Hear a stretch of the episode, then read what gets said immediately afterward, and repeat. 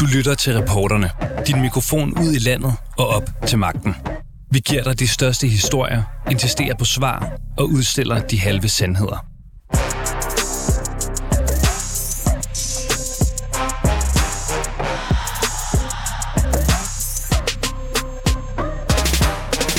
Mjølnerparken i København har angiveligt en konge. Sådan har medierne i hvert fald døbt ham. Han hedder Mohammed Aslam og har i sammenlagt i 14 år siddet som områdets beboerformand. Jeg kom til Danmark som syvårig knægt i 75. Jeg kunne ikke i min vildeste fantasi forestille sig, at vores by, nu taler jeg fra mit vedkommende København, kunne udvikle sig til det, som den har gjort. Og hvad mange måske heller ikke har fantasi, fantasi til at forestille sig, så er det en beboerformand, som er beskyldt for at have misbrugt kommunale midler, overvåget muslimske piger og kvinder og ført en diktatorisk lederstil i et af Københavns største taxaselskaber. I dagens program der tegner vi et portræt af den såkaldte konge fra Mjølnerparken. For hvorfor er han stadig valgt som beboerformand? Et valg, der angiveligt er foregået på demokratisk vis, hvis beskyldningerne altså passer. Jeg hedder Camilla Michelle Mikkelsen. Velkommen indenfor hos reporterne.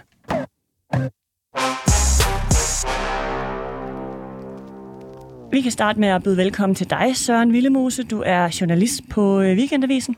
Tak. Det var jer, der skrev de første historier om Mohammed Aslam tilbage i 2011. Og på det tidspunkt, der var han altså også beboerformand nede i Mølnerparken. I har blandt andet skrevet, at han har skaffet sig uretmæssig adgang til overvågningskameraer i området, hvorfra han overvågede, om de muslimske piger og kvinder bar tørklæde, og at han aktivt har modarbejdet integrationsprojekter. Ja. Omtalen om ham eller omtalen af ham i pressen, den ændrede sig ligesom efter jeres artikler udkom. Fordi før der blev han ros for at være en drivkraft for netop integrationen. Hvad har ændret sig?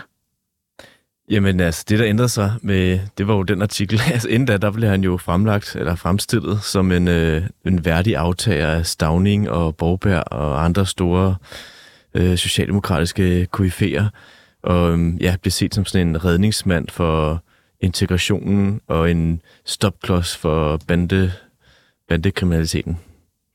Og hvordan er det, at du mener, han er, hvis han ikke er Stavning eller en redning?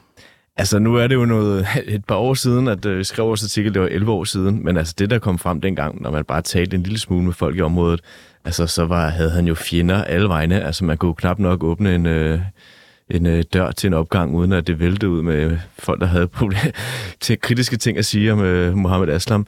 Altså, jamen, det var en mand, som øh, altså, drev traktorspor og konflikter efter sig, uanset hvor han var, og som virkede umiddelbart til at øh, blande sig i alting. Det virkede som om, der ikke var øh, en sag, der var for lille til, at han ikke ville øh, på en eller anden måde blande sig i den og, og gøre, skabe en eller anden form for, se, se det som en magtkamp. Det. Et, ja, du kalder det en magtkamp. Altså har du konkrete eksempler på, hvad det var, han gjorde?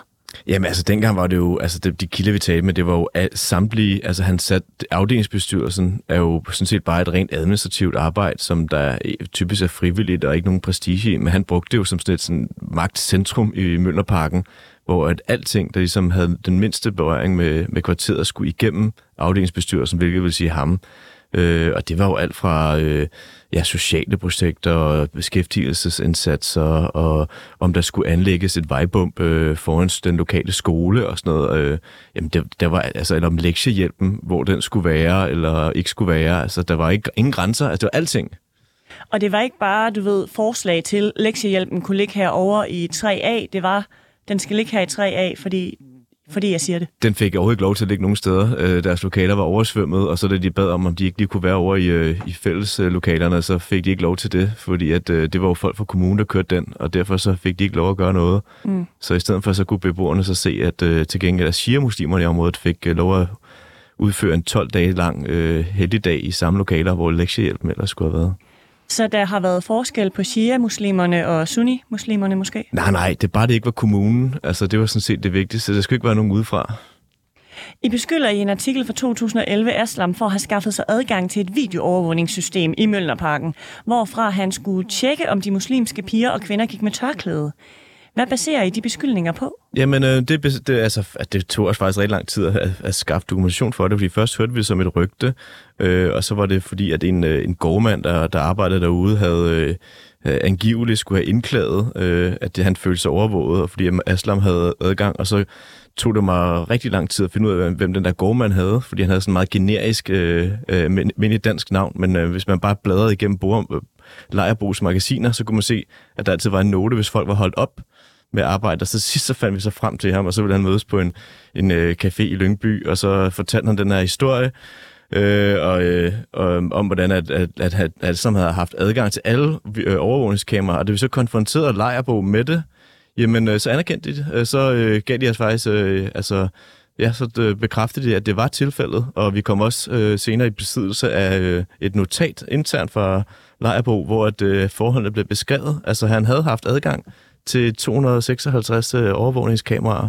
Sagde de noget om, hvorfor de havde givet, givet ham adgang Jamen, til det her overvågningskamera? Det er der ikke noget, fik vi aldrig rigtig en forklaring på, men øh, på en eller anden måde har han fået snørret, hvem end der satte det system op til, at der, der lige skulle trækkes et kabel ind til hans øh, egen PC. Og grunden til, at, øh, at de var blevet opmærksom på det lejrebog, det var udover, at øh, at de, de her gårdmænd følte sig overvåget, så var det altså også fordi, at beboere øh, klagede over, at, øh, at, øh, altså, at han ringede til dem, øh, fordi deres døtre gik rundt uden tørklæde.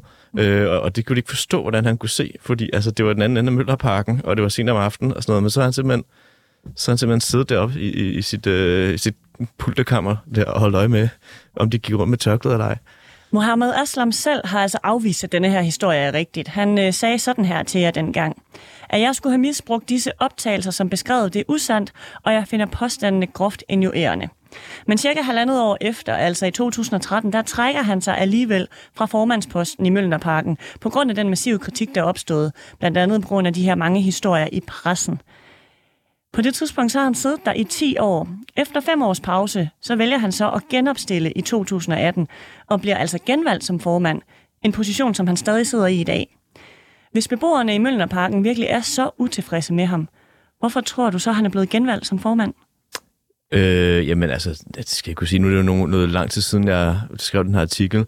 Altså, men min øh, generelle fornemmelse var, at det var, at de fleste derude øh, godt nok kunne være utilfredse og sure, og, men også var ret passive, når det kom til stykket. Og så igen var Aslam rigtig god til at øh, alliere sig med, med, med folk, øh, sådan aktive folk i området, der ligesom kunne øh, ja, sikre ham øh, magten. Men altså, ja, igen, jeg skulle, det kan også godt være, at uh, i mellemtiden, så har uh, folk ude i Møllerparken blevet rigtig glade for ham, og synes, han gør en kæmpe indsats. Så ja, jeg skal ikke kunne sige det. Jeg har ikke, det er jo 11 år siden, jeg skrev den der mm. historie. Men altså, i, vi havde også en anden artikel efter den, hvor vi så var til et, uh, et møde, altså hvor der blev valgt en formand, øh, hvor Mohammed Aslam, altså simpelthen, altså det, det var jo sådan bølleagtigt, hvor de dukkede op, sådan en øh, ham, og så han allierede sig med nogle lokale øh, arabiske øh, mænd, som øh, med nogle bandeagtige typer, det var ikke ved, om de var bandeagtige, men de fremstod i hvert fald rimelig intimiderende til det her møde, og så, så blev han simpelthen valgt i sådan en mærkelig skueproces, så gik det var sådan fem minutter, hvor, øh, for, hvor de nåede at forvirre alle, og pludselig så var der en handsoprækning, og så var han valgt, og så kunne han smutte ud af bagdøren. Altså det var sådan noget Altså, det var jo sådan nogle der måder, at de, blev, altså, de der valg foregik på. Så helt sådan, hvor stort et uh, demokratisk mandat han reelt sidder inde med, hmm. det skal jeg kunne sige. Søren Willemås, du er journalist på Weekendavisen, og vi vender tilbage til dig senere i programmet. Fordi nu springer vi frem til år 2021, hvor Mohammed Aslam altså pludselig får en magtfuld position hos et af Københavns største taxaselskaber, nemlig det, der hedder 4x35. Her bliver han altså bestyrelsesformand. Julie Schneider, du er journalist på Berlinske. Velkommen til. Tak. I juli, der skriver din avis, at uh, taxaselskabet her har modtaget en whistleblower-klage over Mohammed Aslam som bestyrelsesformand.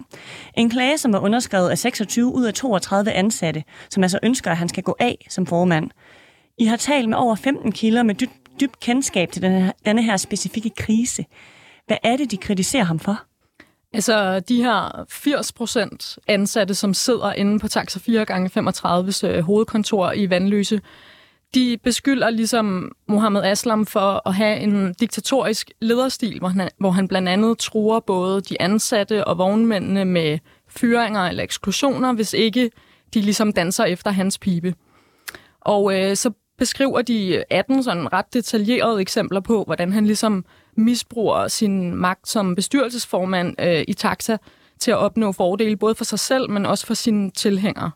Hvad kunne det være for nogle fordele, han ligesom øh, går ind og skaffer til sig selv og sine tilhængere? Nogle af eksemplerne er, at han for eksempel øh, møder op som en form for tillidsmand eller repræsentant sammen med en vognmand, der er indkaldt til kritiske møder inde på hovedkontoret. Og så sidder han der ligesom i opposition til, til Taxas øh, interesser som virksomhed øh, og repræsenterer den her vognmand, som har gjort et eller andet eller har fået en klage. Der er også eksempler på, at han har fået administrationen til at fjerne sanktioner mod vognmænd, som for eksempel har modtaget kundeklager. Ja, det lyder da dejligt øh, for de vognmænd, der sidder derinde og modtager alle klagerne. Hvordan er det gået til, at han bliver valgt som øh, formand for det her taxaselskab? Så hvis vi spoler tiden tilbage til øh, maj 21, der har Mohammed Aslam været menigt bestyrelsesmedlem i Taxa 4x35 i syv år. På det her tidspunkt er der en, øh, en naturlig udskiftning i bestyrelsen, fordi at man efter otte år, øh, der kan man ikke længere være bestyrelsesmedlem. Det står ligesom i, i Taxas øh, vedtægter. Og Mohammed Aslam er det eneste bestyrelsesmedlem, som har erfaring, og han bliver så på altså helt demokratisk vis valgt ind som bestyrelsesformand, mens der kommer nye medlemmer til. Denne her interne krise i taxaselskabet øh, resulterer jo i en ekstraordinær generalforsamling i slutningen af august, hvor at der så kommer en ny formand, og Mohammed Aslam han stopper efter de her otte år i selskabet. Kan du ikke sætte nogle ord på, hvad er det mest interessante i den dækning, du har lavet af Mohammed Aslam? Altså noget af det interessante er jo, at han forud for den ekstraordinære generalforsamling tropper op på den administrerende direktørs kontor og fyrer ham med øjeblikkelig viden, uden at der forud for det er nogen som helst former for skriftlige advarsler, ligesom at den samlede øh, bestyrelse ikke er blevet orienteret om, at man øh, fyrer direktøren med øjeblikkelig virkning. Altså det gør Mohammed Aslam. Han fyrer direktøren med øjeblikkeligt. Ja, han tropper op på direktørens kontor, og så bliver han i bogstaveligste forstand eks- ud af døren. Altså ned af to etager og ud af døren med ham, og så er han fyret. Og øh, det får så også, øh, bestyrelsen består af nogle eksterne bestyrelsesmedlemmer, som ligesom er plukket fra erhvervslivet. Og det får så næstformanden til med øjeblikkelig virkning også at trække sig, fordi hun ikke er blevet orienteret med den her øh, beslutning. Så hun trækker sig i protest simpelthen? Ja, hun trækker sig i hvert fald, fordi hun ikke mener, hun kan stå på mål for det, der foregår i taxa. Ja.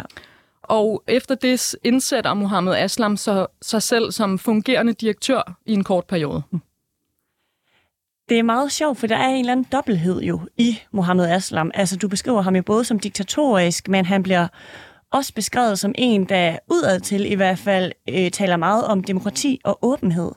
Hvordan oplever du denne her dobbelthed?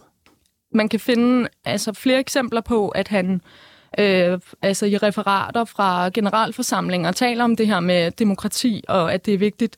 Ligesom han jo også på demokratisk vis er blevet øh, valgt som både bestyrelsesmedlem og formand. Men for eksempel har vi også øh, beskrevet, hvordan han på en generalforsamling øh, havde øh, på dagsordenen, der havde han ligesom markeret ud for hvert punkt, hvorvidt vognmændene skulle stemme ja eller nej, og i hvilken retning de skulle øh, stemme bestyrelses, øh, nye bestyrelsesmedlemmer ind i bestyrelsen. Og den havde han så rundsendt til det, der bliver beskrevet ligesom Mohammed Aslams tilhænger, eller hans fraktion i taxa 4x35, og det foregik simpelthen helt åbenlyst på den her generalforsamling, at øh, der var den her altså, dagsorden, der dikterede, hvad man skulle stemme. Ved du, om der er nogen, der siger noget på, altså protesterer mod det her på, øh, på den generalforsamling? Altså, det er jo helt tydeligt, også på den ekstraordinære generalforsamling, at der ligesom er nogle fraktioner i taxa, som også er opdelt efter etnisk herkomst. Øh, og altså, det er, bliver sådan lidt et hundeslagsmål mellem, mellem begge sider, fordi der ligesom er en gruppe øh, af, af vognmænd, som har altså etnisk dansk herkomst, som tidligere har været vant til at styre taxa 4x35, som er tydeligt utilfredse med, at hele bestyrelsen ligesom er blevet væltet og skiftet ud med Mohammed Aslam og hans tilhængere. Så de to fraktioner kæmper ligesom imod hinanden, og der er altså tydelige konflikter imellem dem. Mm. Øh, og det sker for eksempel også ved, at der bliver rundsendt øh, ligesom nogle beskedtråde inden for WhatsApp, hvor at ligesom begge sider af salen planlægger, hvordan de skal modarbejde hinanden. Er det nogle tråde, du også har haft adgang til? Nogle af dem, ja, har jeg set nogle af de her WhatsApp-tråde, ikke? fordi at begge sider ligesom også har sendt dem ind til os. Kan du bare sådan lige helt kort give os øh, et lille eksempel på, hvordan planlægger man så at vælte den anden side? Jamen, altså en af dem er jo det her med, at man ligesom planlægger, at der er den her dagsorden, hvor man ud for hvert punkt har øh, dikteret, hvad øh, gruppen ligesom skal stemme, og den florerede også inde i WhatsApp-gruppen. Mm. Så det er jo en eller anden koordineret indsats for, at alle ligesom er med på planen. Okay. Julie Schneider, du bliver også i studiet lidt endnu, men først der skal vi altså lige forbi Møllnerparken. Fordi jeg har nemlig været en tur på gaden i Møllnerparken på Nørrebro med et billede af Mohammed Aslam. Fordi jeg gerne ville finde ud af, hvad dem, der bor der, egentlig tænker om ham i dag. Fordi I har jo nævnt øh, begge to, øh, i hvert fald særligt dig, Søren Villemos. Det er 11 år siden, du har dækket de her øh, historier. Så lad os bare lige høre, hvad nogle af, af dem, jeg mødte i går, de sagde. Jeg vil høre, om du kender ham her.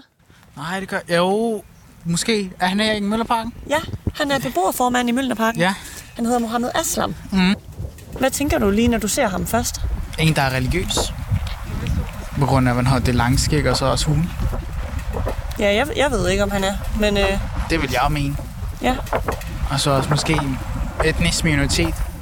Har du hørt, om han har gjort noget godt for jer herude? Mm, det, altså, jeg har set ham. Ja. Men jeg har ikke hørt noget, man har specifikt om ham. Han bliver af medierne kaldt kongen af Møllnerparken. Ja, Er det noget, du har hørt herude, navnet konge?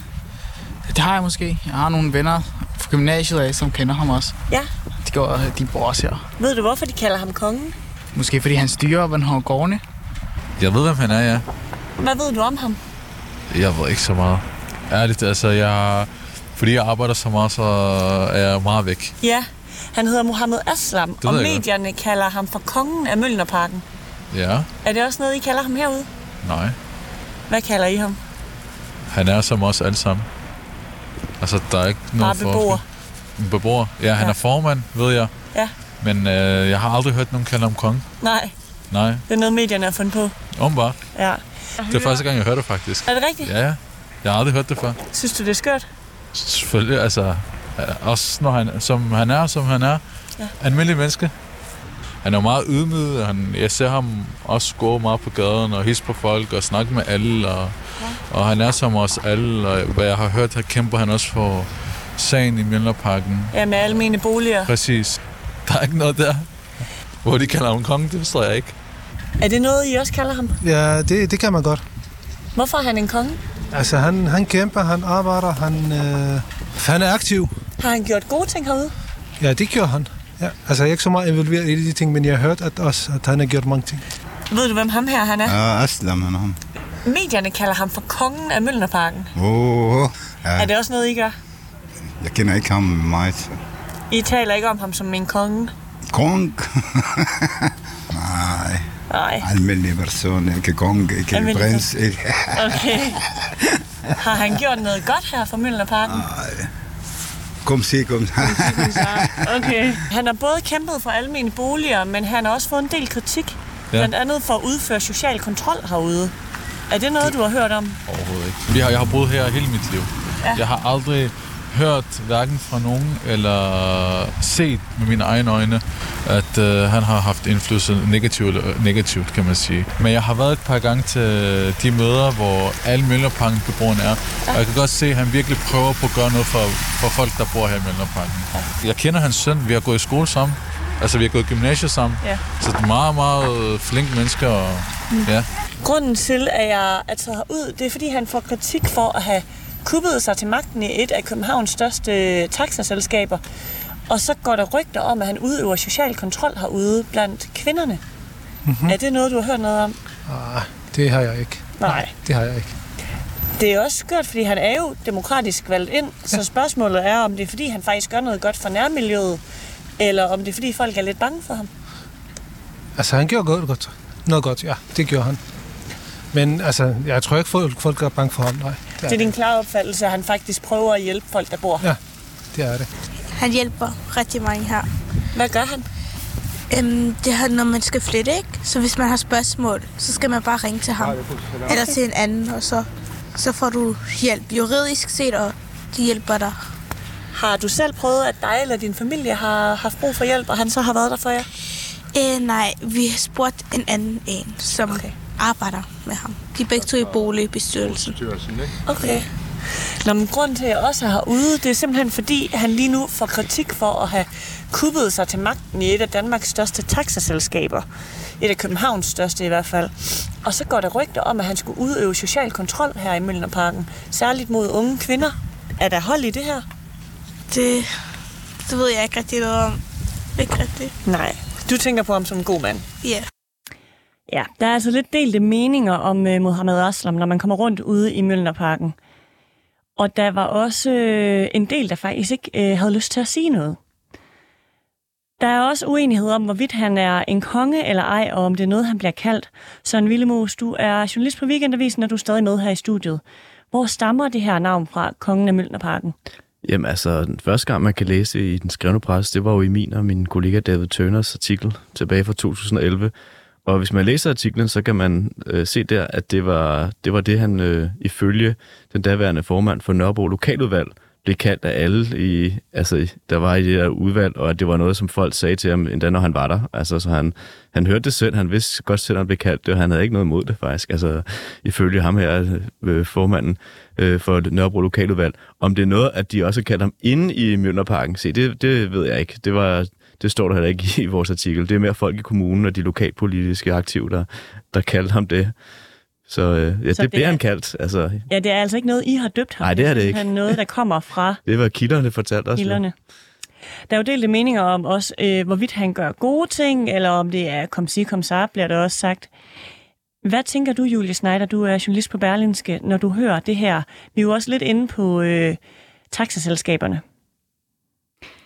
Ja, hvad, hvad tænker jeg? Altså, øh, der, der er jo altid to sider af en sag, og jeg er, da, jeg er da sikker på, at der er en hel masse mennesker, som øh, ligesom er en, er en del af Aslams gruppe, eller hans fraktion i Taxa, som synes, han gør en hel masse gode ting. De vælger jo åbenlyst ligesom at blive ved med at stille ham, stemme ham ind som, øh, som bestyrelsesformand. Men man bliver jo også nødt til at holde fast i, altså i det principielle, ikke? som jo er det, medarbejderne viser med den her whistleblower-klage, at øh, de simpelthen er bange for at møde på arbejde og har sms-tråd med hinanden, hvor de advarer hinanden om, mm. nu kommer Mohammed Aslam ind på kontoret, nu flygter vi ud af bagdøren. Øh, og det er jo en klage, som overhovedet ikke er blevet taget seriøst af øh, et af Københavns største taxaselskaber. På baggrund af det, I hører her, oplever I så, at der er en mulighed for, at der stadig foregår social kontrol, måske misbrug af kommunale midler, øh, i Mølnerparken, eller tror I, at det er noget, der ligger over tilbage? Søren Villemos. Altså, det skal jeg jo ikke kunne sige, i med, at jeg ikke har... Det er 11 år siden, jeg lavede den her historie med min kollega. Men når jeg læser øh, Julius øh, artikel om hans adfærd i øh, taxaselskabet, så vil jeg sige, at jeg får ikke sådan umiddelbart et stærkt indtryk af, at han har ændret sig sådan fundamentalt, øh, siden vi lavede vores historie. Mm. Hvad med dig, Julie Schneider?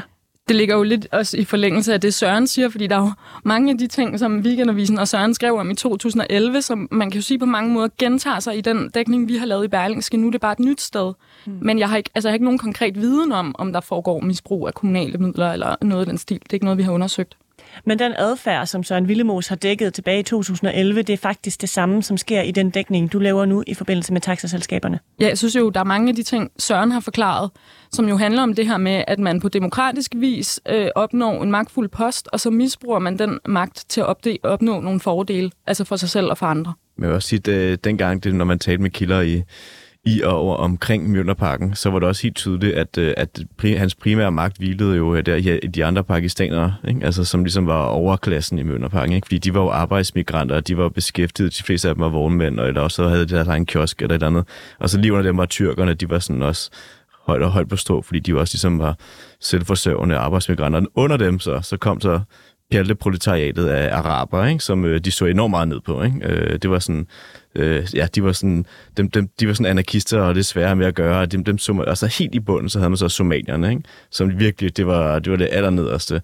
Uh, så ja, det var det, hvad, hvad folk fortalte også, at magtdynamikken var derinde, og, og Mohammed Assam er jo pakistansk baggrund, og var så, således tilhørt til aristokratiet og, øh, inde i Møllerparken. Så når jeg hørte altså, de historier nu om, hvordan det foregår inde i taxaselskabet med, at det er de pakistanske vognmænd, der ligesom er hele hans øh, hans øh, fundament, så overrasker det mig ikke. Og man skal også huske, at han jo i sin tid jo faktisk var valgt ind i kommunalpolitik for Socialdemokratiet tilbage i, øh, dengang vi skrev vores artikel, var han stadig i, i, i borgerrepræsentationen. Og jeg var jo dengang faktisk inde og tjekke, hvem der egentlig havde stemt på Mohammed Aslam, fordi man kunne jo se, hvad for nogle valgsteder det er. Mm. Og det, der, var, ja, der, ja, der stod mig der, det var, at det var, øh, det var ikke folk ude i Møllerparken. Altså, det var ikke valgsteder i nærheden. Det var ikke på yderne opro. Hvem var det, der stemte Jamen, det var, der var et kvarter ude omkring Uterslev Mose, hvor der var altså, kæmpe opbakning i, i, altså på et bestemt valgsted, hvilket fik mig til at få mistanken, som selvfølgelig bare er en mistanke-hypotese, at det var en øh, pakistaner øh, fra en anden del af byen, som han på en eller anden måde havde indgået nogle alliancer med. Og sjovt nok, så når han var inde på borgerrepræsentationen, der var det vigtigste var jo selvfølgelig at blive medlem af taxaudvalget, ikke? Altså der, hvor man uddeler det, taxabevillingsnævnet, tror jeg, det hedder. Ja. Øh, og det var jo simpelthen, altså jeg tror, og det er min hypotese, spekulation her, det er ikke noget, jeg kan dokumentere, men at altså, hans kanonvalg, han fik med 1000 stemmer osv., pakistanere, der ville have ham ind, for at han kunne sidde i taxabevillingsnævnet, det virker som den, han, den oplagte øh, baggrund. Så jeg synes, at det bliver kun bekræftet af det, jeg hører nu, med, med hvad han laver der i taxaselskabet. Det er meget interessant med det her etniske hierarki, du beskriver ude i Møllnerparken. Altså, vi har øh, pakistanerne, tyrkerne, og så araber, og så somalier. Ja, det, sådan var det i hvert fald dengang for 11 år siden. Jeg skal ikke ja. kunne sige, hvordan det er i dag. Det kan jo være ændret sig. Du taler jo også lidt om en etnisk opdeling i, øh, i taxaselskabet, øh, Julie Schneider på den ene side har vi de etniske danskere, og hvad, på den anden side er det så pakistanerne? Ja, altså det vi har beskrevet, altså på baggrund af de kilder, vi har talt med, det er, at øh, Aslams tilhængergruppe primært består af, af vognmænd med pakistansk baggrund. Og for eksempel har vi også beskrevet, hvordan man op til generalforsamling øh, udstedte det, man kalder indskudsbeviser, som tæller altså for stemmer på generalforsamlingen. Så har vognmand, hver vognmand har så maksimalt 10 stemmer. Og det vi så har fået bekræftet er, at øh, der op til generalforsamlingen blev øh, udstedt øh, rigtig mange nye stemmer, primært til pakistanske vognmænd. Og der er der så vognmænd, der har været inde på hovedkontoret og oplyse, at de skulle købe de her ekstra stemmer for penge, som Aslam havde lånt dem. Tak til jer begge to, fordi I var med. Julie Schneider, du er journalist på Berlinske, og Søren Villemos, du er journalist på Weekendavisen. Vi har også selv forsøgt at få et interview med Mohammed Aslam, men han har ikke ønsket at stille op. Også tak til jer, der lyttede med derude. Det var alt for nu. Du har lyttet til reporterne på 24 /7. Hvis du kunne lide programmet, så gå ind og tryk abonner hos din foretrukne podcast-tjeneste, eller lyt med live hver dag mellem 15 og 16 på 24 /7. Tips skal altid sendes til reporterne snablag 247.dk.